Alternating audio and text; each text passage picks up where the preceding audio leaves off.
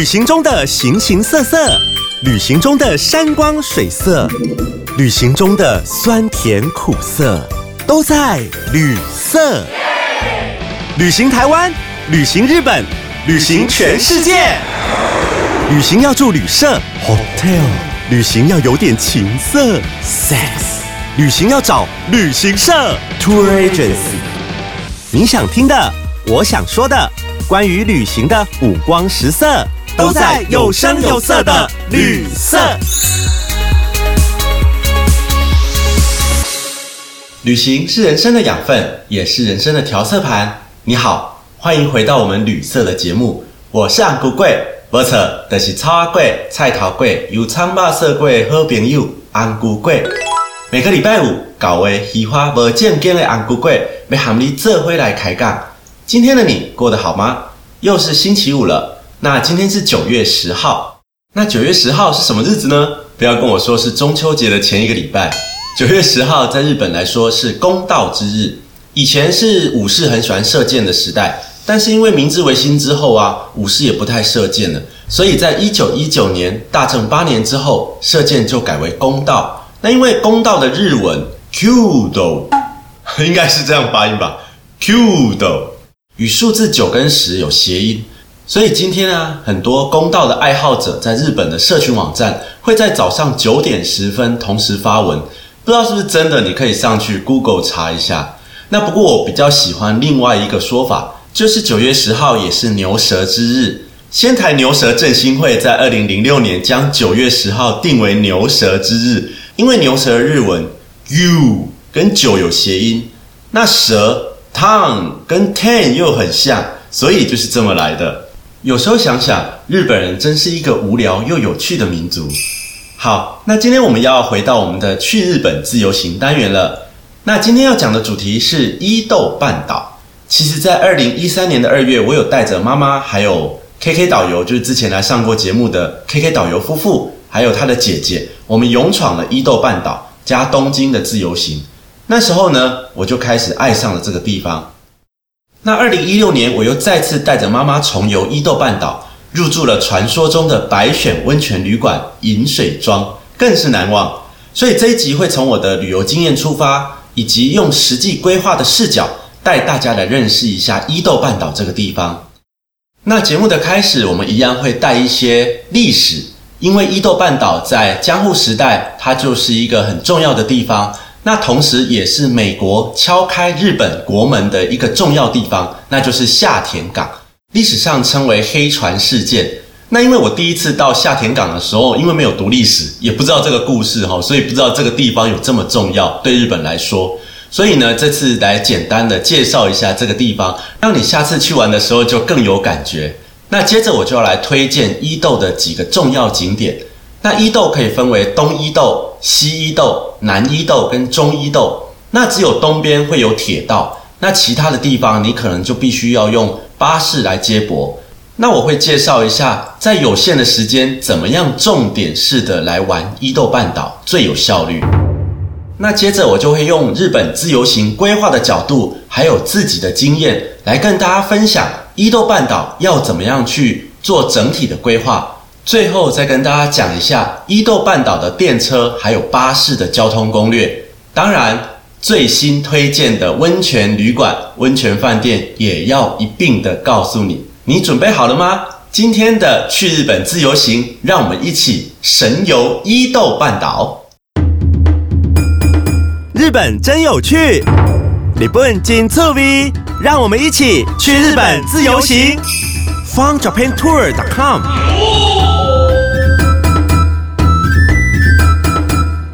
不知道你有没有听过旅社第八集？那一集是在介绍日本百大名城。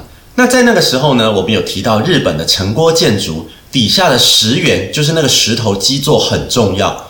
那在江户城的建筑，更要归功于这个石墙高手坂本村穴太。那这个人啊，从织田信长时代盖好了安土城之后，他就声名大噪。此后只要出自他的手笔，就是稳固的保证。当时在建筑江户城的时候，因为地质很松软。曾经有发生过石墙倒塌，造成了一些公安意外。加上这些超大块的石头，在一个全凭人力的时代，要从搬运到堆叠，都是一件非常非常伤脑筋的事情。那么，江户城基座的石头是从哪里来的呢？答案就是伊豆半岛。你们可以想象一下，在江户时代那个没有重机械的时代，石头跟木材这些建筑材料要从这么遥远的地方搬到江户、搬到东京来盖房子，那是一件非常非常困难的事情。如果是木头的话，从长野那边还可以做飘飘河哦。它从长野山砍下来呢，就可以用那个木曾川啊、富士川的水利帮忙运送。可是石头就没有办法了。如果我们从东京到伊豆半岛的前端，大概就算到现在的伊东市好了，大约也到一百二十多公里。那这么长的距离，石头到底要怎么搬呢？首先要把大石头搬上一个叫做修罗的大站板车。然后那个车上还会站着一个装扮很奇特的人，他穿的衣服可能很色彩很鲜艳，然后他会在上面敲锣打鼓啊跳舞，然后还有挥动旗帜，让无数的壮丁配合他的节拍，拉着那个麻绳同时出力，就是在他某一个节拍或者是挥动某一个旗子的时候，大家一起出力，那这些石头就会慢慢的往前走，往前走。那这个如果石头很大的话，动辄还需要一千人以上。那为了让这个车子能够更顺畅的滑动，下面还铺着一个什么东西，就是海带昆布来增加它的润滑度。因为以前是没有柏油路的，那在这种泥土路啊，石头很难走，所以呢，他们就想出用昆布、用海带来增加润滑。你可以试着想象那个场景，其实还蛮壮观的。如果是中小型的石头，可以用牛车跟人力车，或是用二到十个人一起用网子扛，或者是背着竹篓子这样子的运送。那在那种尘土飞扬的道路啊，一步一步、一车一车的运到江户来盖房子。那江户时代的伊豆半岛，除了生产石头，还有另外一个功能，就是流放犯人。当时的刑罚大致分为禁闭、杖责、驱逐、远岛、死刑等等，其中远岛。那个岛就是把它放到很远的岛，那种很远的岛就是把犯人关到伊豆七岛上面去。那初期他们都先集中到离江户不远的大岛跟新岛，那后来上去的人实在太多了，挤不下了，就改送往更远的八丈岛。那我们来顺便说明一下，那时候被判刑的人，如果那时候你是被判远岛刑的人，幕府还会先给你一点生活费，比对起来大概是现在五万日元左右。哎，乍看之下好像很贴心哎，但是上岛之后你就要自生自灭了。所以有一些家境富裕的受刑人，自己还可以带个二十袋个米啊，然后带一些金币啊，大概二十两，然后家里也可以寄一些味料品过去哦。因此，以前在伊豆大岛上过着很悠闲生活的受刑人也不在少数。好，那我们把时间拉回十九世纪中期，一八五三年的时候，美国远东海军司令马修培里。他率领的四艘船队逼近了离江户不远的浦贺港，因为四艘军舰都是黑色的，所以就称为黑船事件。当时的时空背景是德川幕府维持了日本的太平盛世，大概已经长达两百五十年，而欧美列强这时候经历了工业革命，就连隔壁的中国清朝老大哥都发生了鸦片战争，成为列强侵略的半殖民地。那日本这时候还坚持的锁国政策，显然是有些跟不上时代了。那前前后后呢，像俄国啊、英国啊、荷兰都向德川幕府提出过开国贸易的请求，不过都遭到拒绝。然而话虽如此，其实日本也不是完全的跟外界断绝啦。像日本跟中国啊、朝鲜跟荷兰都可以自由贸易的。那中国跟朝鲜是日本的邻居，那不用说。可是西方国家就怎么只有荷兰跟日本在做生意呢？据说是德川家光时期，荷兰提供了一些武器，帮助日本对抗天主教徒的起义。后来他们就成为好朋友了。所以偶尔能见识到一些西洋玩意儿，对这些头脑僵化的武士们也是生活乐趣之一。所以他们就并没有跟荷兰断绝贸易关系。当时日本自认为是神国。脑袋中的船也都是木头建造的，因为木头才会浮在水上。所以当他们第一次看到黑色的铁船能够浮在海上，真的是大惊失色。而且又刚好德川家庆在这时候突然过世，有一种说法是说他被美国人吓死了，但这个没有什么根据。那原本幕府想要借这件事情来拖延，不过还是被美国人跨跨卡丘啊。那这时候腐败无能的武士阶级左思右想，哎，干脆把美国人写的这个国书啊转给朝廷算了，让他们去决定。那当时当政的孝明天皇也是极度的排外，他一直嘴巴喊着打倒帝国主义的口号，所以他就下令请德川幕府去对抗外敌。结果幕府的如意算盘没有打好，皮球又踢回来了。这时候他只得跟各地的大臣，也就是当时的一些大名藩属来商量。那想想呢，最后也是束手无策了。隔年，在一八五四年，美国就跟日本签订了近代史上的第一个不平等条约，叫做《日美和亲条约》，这又称为《神奈川条约》，开放了伊豆半岛的下田跟北海道的函馆两个通商口岸。接下来，英国啊、俄国啊、荷兰也就闻香而来，陆续签订了一系列的条约。那一八五八年的时候，美国干脆签了一张美日修好通商条约，要日本彻底的开放，每一个港口都开放了。此后，日本也意识到了国门大开已是大势所趋啊。那听完这段历史之后，原来我才了解到，哦，那时候我去下田的时候，有看到像什么了仙寺啊、宝福寺啊这些地方，原来都跟这段历史有关系。所以下次有机会去下田的时候，别忘了去参观一下黑船博物馆哦。好。那了解这段历史之后，我们接下来就要来推荐一下伊豆半岛必游的景点了。现在的伊豆半岛观光客倒是不怎么在意那一段沉重的历史了，反而比较关心伊豆舞娘在哪儿呢？伊豆舞娘是日本文豪川端康成的成名作，故事描述一位来自东京的少年川岛在旅行伊豆时遇见了少女薰，两人产生爱意，不过爱情故事有遗憾才感人。因此，这段暧昧的情愫无疾而终。而这部文学作品也让伊豆半岛成了让人向往的观光胜地。个人最推荐拜访伊豆半岛的时间，大概是二月中旬到二月下旬，因为这时候可以欣赏到算日本本州最早盛开的河津樱。为什么要强调日本本州呢？因为日本的冲绳有更早开的樱花。那伊豆半岛大致分为东伊豆、中伊豆、西伊豆、南伊豆。就算是自己开车，也很难在几天的时间玩遍所有的景点，更何况我们是一般的观光客。因此，我要推荐几个重要的景点给大家。那我们先从东伊豆开始好了。东伊豆第一个要推荐给大家的是热海。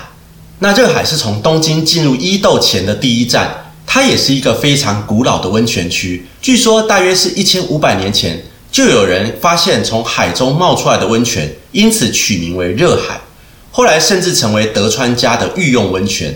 昭和时代，很多日本的新婚夫妻蜜月的首选都是热海，所以这里曾经出现过的闹区叫做热海银座，如今就变成了人们怀旧的老街。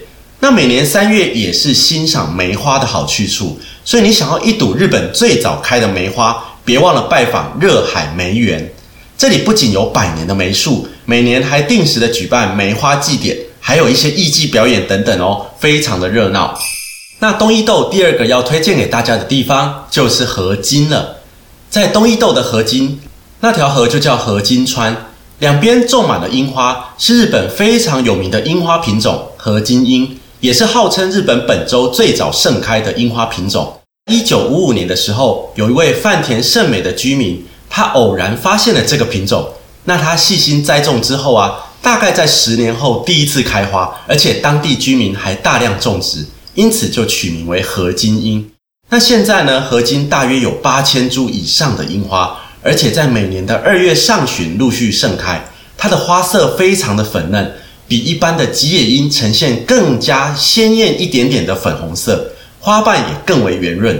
那合金樱的花期也比较长。大概有一个月左右。如果你搭车到河津车站，走出来往右转，就可以一直走到河边，欣赏绵延四公里的樱花林。拍照的时候，别忘了让油菜花一起入镜哦。鲜艳的黄色跟粉红色会让照片的构图更加的色彩丰富。伊东地区第三个要推荐给大家的景点叫做伊豆高原。伊豆高原海拔大概五百八十公尺。那最有名的景点就是拥有日本国家天然纪念物头衔的大室山，室是室内的室。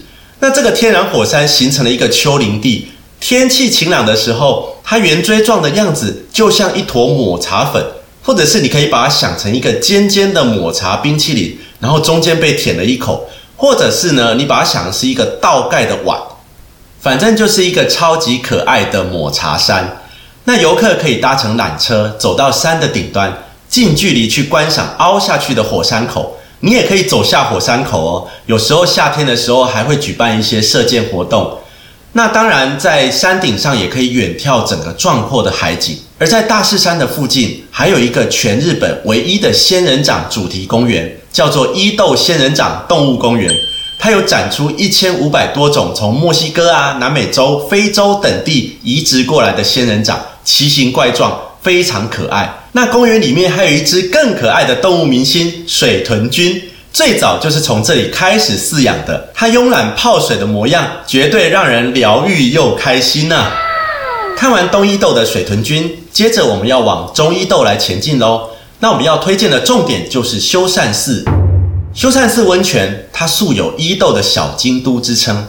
那早在一千两百年前就被发现了。也是伊豆三大古汤之一，三大又出现了。伊豆的三大古汤分别是长冈古奈温泉，还有热海的走汤，接着就是这个修善寺温泉。据说当年就是佛教的高僧弘法大师，他以独孤杵就是一种佛教的法器，重击石头之后冒出来的温泉。那明治时代，日本作家夏目漱石也曾经在这里疗养，因此广为人知。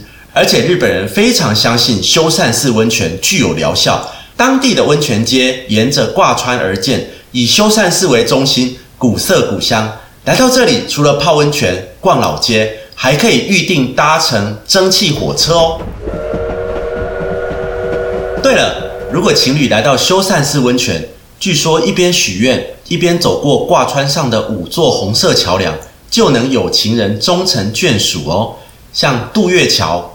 虎溪桥、桂桥、枫桥、陇下桥这五座桥，如果能够一次走完，就可以修成正果，幸福美满。下次来可以试试看。那如果你想要拜访伊豆舞娘的故事场景净莲瀑布，也可以从修善寺搭东海巴士前往。那净莲瀑布高低落差大概二十五公尺，它不仅是日本名瀑百选之一。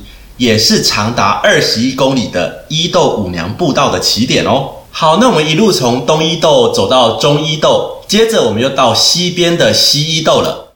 西伊豆的土肥是日本江户时代除了是流放搬石头的地方，还是德川幕府挖黄金的地方。诶，号称日本金山的土肥就在西伊豆。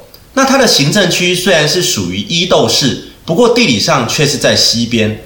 那来到土肥的金山，一定要体验一下当年的采矿坑道，还有一堵重达两百五十公斤、号称世界第一大的金块。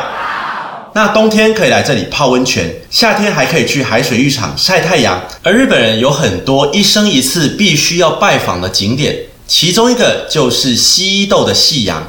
那要去看西伊豆的夕阳在哪里是最漂亮的呢？传说就在土肥南部，号称恋人圣地的恋人甲。如果运气好，天气好，你就可以看到整颗火红的太阳沉入海中的绝景哦。那时候你就会知道为什么日本人要把这里当成一生必须拜访一次的绝景了。接下来我们就要回到南伊豆了。那刚刚有讲到下田这个历史地位非常重要的地方，那有不少和幕府末期相关的景点。比如说像夏田开国博物馆啊、裴里上路纪念碑啊，还有玉泉寺就是当年的美国总领事馆，而宝福寺则是日美和亲条约的交涉地。那签约的地方在哪里呢？是当时的了仙寺。那从夏田港还可以搭乘黑色海盗船游港哦。等到那个船要回到夏田的时候，你可以体会一下当时美国黑船逼近日本的感觉。此外，因为充满了怀旧风情。也有很多欧式的咖啡馆可以在这边稍作休息。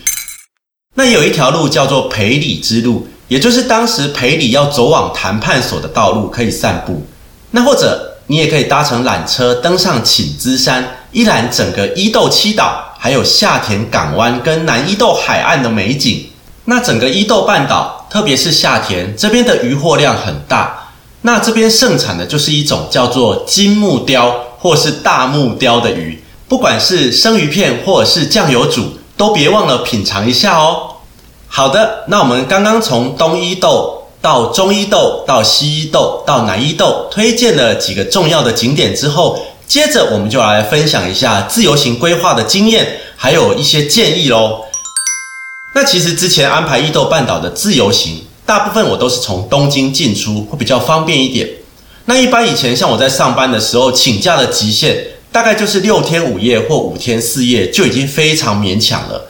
那除非你整个假期都要在伊豆半岛，不然像我们这样子假期有限、时间有限的人，只能安排重点式的定点停留。所以我自己呢，虽然去过伊豆半岛三次，其实也都是重点式的一个停留，因为我还想要回到其他的地方去玩。所以在规划的时候，思考的重点会有三个。第一个，以电车能到达的地方为主，因为伊豆半岛的铁道覆盖率其实不高，集中在东部。最难只到伊豆及下田，以及能够直达修善寺的伊豆箱根铁道。那铁道交通对自由行的旅客来说，一方面时间比较好掌握，一方面速度也比较快。因此，如果时间真的不多，建议还是买东京广域的 JR Pass，搭电车来玩。那唯一的缺点就是你要拖拉行李的问题。因此，建议你行李箱也不要太大，也不要太重。那早点到车站抢置物柜是最好的解决方式。那第二点就是第一天就直达伊豆半岛的中部，那我建议搭乘早班机，因为早点抵达东京，就早点抵达你的目的地。从成田机场到东京的市区，再到伊豆半岛，光是搭车的时间就要超过两个小时以上，这还不包含你走路、等车、换车的时间。所以通常我第一天体力还 OK 的时候，我就会直接拉到目的地。大概也就落在伊豆半岛的中间，这样隔天无论你是要往南或往北，都不会觉得太累。第三点，你抵达伊豆半岛的时候，那温泉饭店或是你要住的饭店，最好能够临近车站，或者是能够提供接驳。因为按照我第二点的说法，第一天那么辛苦，就应该好好的泡个温泉，吃个晚餐，犒赏自己。因此，我第一天分别有住过伊东。还有东伊豆，也就是热川温泉这两个地方的温泉饭店，那会选择这两个地点有几个原因。第一，它的温泉饭店选择比较多，因为属于比较大的一个城市。那第二是温泉饭店离车站很近，走路就可以到。第三，我都会预定传统那种中小型的日式温泉旅馆，因为这种旅馆的餐食非常的用心，而且啊，从伊东还可以眺望无敌的海景。隔天如果有体力的话，别忘了起来看日出哦。那伊豆半岛的温泉饭店，如果是比较大型的，它会提供接驳小巴士，定时定点接驳。那如果是比较小型的，有些它也会提供预约接驳。那大部分呢都是不用费用的，而且都是从车站直接接你到饭店。那如果是距离大概十分钟左右了，通常啦都会提供接驳车，所以你可以在预定的时候可以稍微问一下，或是给他备注一下。好，那以上三点就是我给大家自由行规划的一些经验分享，还有建议，那大家可以参考看看哦。那接下来我们就来分享一下伊豆半岛的电车跟巴士的交通攻略。可是其实用讲的啊，你可能会觉得听起来很混乱，但说实在的啦，伊豆半岛的交通并不会太复杂，因为我们能用到的其实就是那些，所以基本上你只要看得懂时刻表，看得懂列车。呃，怎么样去衔接，基本上就没有太大的问题。那过去因为我在旅行社上班，其实我的请假不容易，所以大部分我去都是卡在二二八年假的前后。那未来我会建议大家在年假之前，因为最近这几年气候都很异常，那合金樱开花的时间很容易提早，所以我建议你大概在二月中旬，其实就可以前往伊豆半岛。那在伊豆半岛的移动方式，就我前面说的，我们还是以铁道、以电车为基本。那最方便的电车就是 JR 东日本的特急列车永子号。那这个永子号一般会从新宿或是东京车站出发，它可以直达热海、伊东、河津或是伊豆吉下田等等这几个车站。那它的优点就是省时间、速度快，不用转车。那 JR 东日本还在二零二零年也推出了一个全新豪华的观光列车，叫做 s h a f u r 这个法文我不会念啊，就是说它是蓝宝石的永子号豪华列车。那八节的车厢仅提供了一百六十四个座位，座椅非常的宽敞舒适，而且车体的造型也很流线。那车窗它也拉大了你的视野，让乘客可以尽情的享受窗外的山景跟海景，可以去试试看，真的非常的小奢华。那当然，如果你想省钱，那你就采取多站转车的方式。那从新宿车站，你可以搭乘 JR 的国铁电车，不论在热海或是伊东或是三岛，这些都是转运的大战。你只要把列车的种类跟时刻表准备好，应该没有太大的问题。唯一的就是你要花时间去研究一下，你要坐哪一种车种，然后你的月台有没有变化，然后你等车相隔的时间要多久，整个时间会拉长。当然，如果假期跟时间允许，也欢迎尝试一下日本的东海巴士。它是仅次于电车，穿梭于伊豆半岛最方便的交通工具。那建议大家，如果是要搭乘巴士，一样时间、车票都要事先的详细计划，甚至时刻表都要先印下来，而且确认一下官网是否有临时异动或是加开的班次。因为毕竟是乡下地方，巴士的班次并没有那么密集，那你错过一班就得等很久。那大城市的车站大部分也是巴士的交通起讫点。如果你要直接前往修善寺温泉的朋友，你可以考虑从新宿车站搭乘直达的高速巴士，免于转车跟拉行李。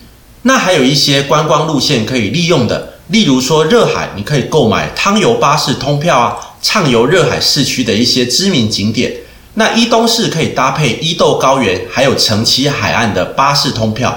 那中伊豆巴士通票可以旅游修善寺到河津七龙的观光路线，那详细的路线图你都可以参考东海巴士官网哦。其实关于伊豆半岛的交通，你可能听过去，乍听之下还是觉得很复杂很难，其实一点都不难。那我有做了一张三分钟图解伊豆半岛交通的图，那会放在我的官方网站去日本自由行，你有空可以连上去。可以看到整篇完整的文章，还有我做的图。那另外，我在文章当中也有一个六天五夜的行程大点建议，就是说你大概要停留在哪一个点，住在哪里，可以作为你伊豆半岛行程规划的基本架构。那另外，在去日本自由行的官网上面也有一个延伸阅读的文章，那是一个布洛克写的伊豆半岛交通，我觉得还蛮详细的，也可以让你参考看看。好的，那我们从伊豆半岛的重点景点推荐到交通的攻略，现在我要来跟你分享一下饭店的部分喽。那饭店的话，我找了几间非常具有代表性的一个温泉饭店，这些都是依我的标准来看，就是我自己如果要订的话，我会想住的饭店。那伊豆半岛的温泉资源非常的丰富，所以接下来介绍的全部都是温泉饭店，没有什么商务饭店，没有便宜的。只有奢华版的哦，所以每次我去伊豆半岛的时候，如果前三天都住在伊豆半岛的话，那后三天一定是住回东京很小很小的商务饭店，这样才能够平衡一下我的房费预算。好，那废话不多说，我们来介绍一下伊豆半岛有哪些是我最推荐的温泉饭店。那首先我们从热海地区开始，那热海第一个要推荐的叫做热海温泉的 Hotel Mikuras。M I C U R A S Mikuras 这家饭店距离热海车站走路大概十二分钟，它是一个现代化的饭店。那我推荐它的理由是：第一个，它是洋式的房型，那它有无敌的大海景，而且它部分的房型房间内的浴缸直接面海，非常的漂亮。那第二个我要推荐的是热海温泉的 Soki Atami Soki Atami 温泉饭店，在二零二零年十一月新开幕。那它从热海车站搭计程车大概是十分钟左右。那因为它是去年刚开幕的，它非常的小巧精致，里面只有五十四间房间，而且部分的房型还有户外个人泡汤池，这个在日本也是非常的小奢华。那第三间要推荐的一样是在热海温泉的热海后乐园大饭店，这家大型的温泉饭店我自己住过。那它距离热海车站搭车也大概十分钟，而且它有免费的接送巴士。它每天早上的九点四十到晚上的七点之间都有免费的穿梭巴士。那高楼层的温泉浴场还可以远眺整个热海的海湾，非常的漂亮。好，那离开热海之后，接着我们来到伊东市。那伊东市我要推荐的是第一间青山亚麻斗温泉饭店，它这家传统日本的温泉旅店，它从 JR 的伊东站一样搭车大概十分钟，那它可以预约它的接驳车哦。那我会推荐这间饭店的理由，是因为它是全日式风格的房型，非常的典雅，而且它一博二十的怀石料理，CP 值超高。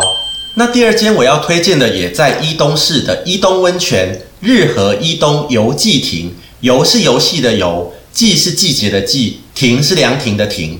那伊东站走路大概九分钟就可以到，也可以预约免费的接驳。那推荐它的理由是因为它河阳式的房型都有，而且它的温泉浴场小巧玲珑，那它的怀石料理也非常的精致可口哦。接下来我们再往南走一点点，也就是东伊豆。大概是热川温泉那一带。那我要推荐的，当然第一间就是我心目中的第一名道曲温泉里面的道曲饮水庄。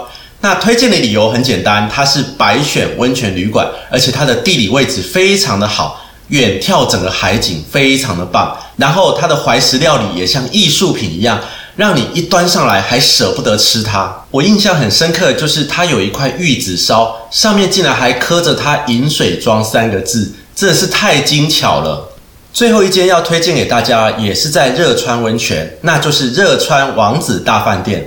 它距离 JR 热川车站走路大概十分钟，也可以预约免费的接驳。那我推荐它的理由，当然是它是品牌饭店啦，而且它河阳式的房型都有。那它有一个无边际海景温泉浴池，那它的餐食也非常的丰盛美味。那以上这些饭店的资料都是来自于日本最大的订房网站乐天订房，我也有把这些饭店的连接跟详细资料都放在我的官网去日本自由行上面，你可以自行取用哦。听到这里，我们的节目也接近尾声了，不知道你有没有跟我一样神游了一遍伊豆半岛呢？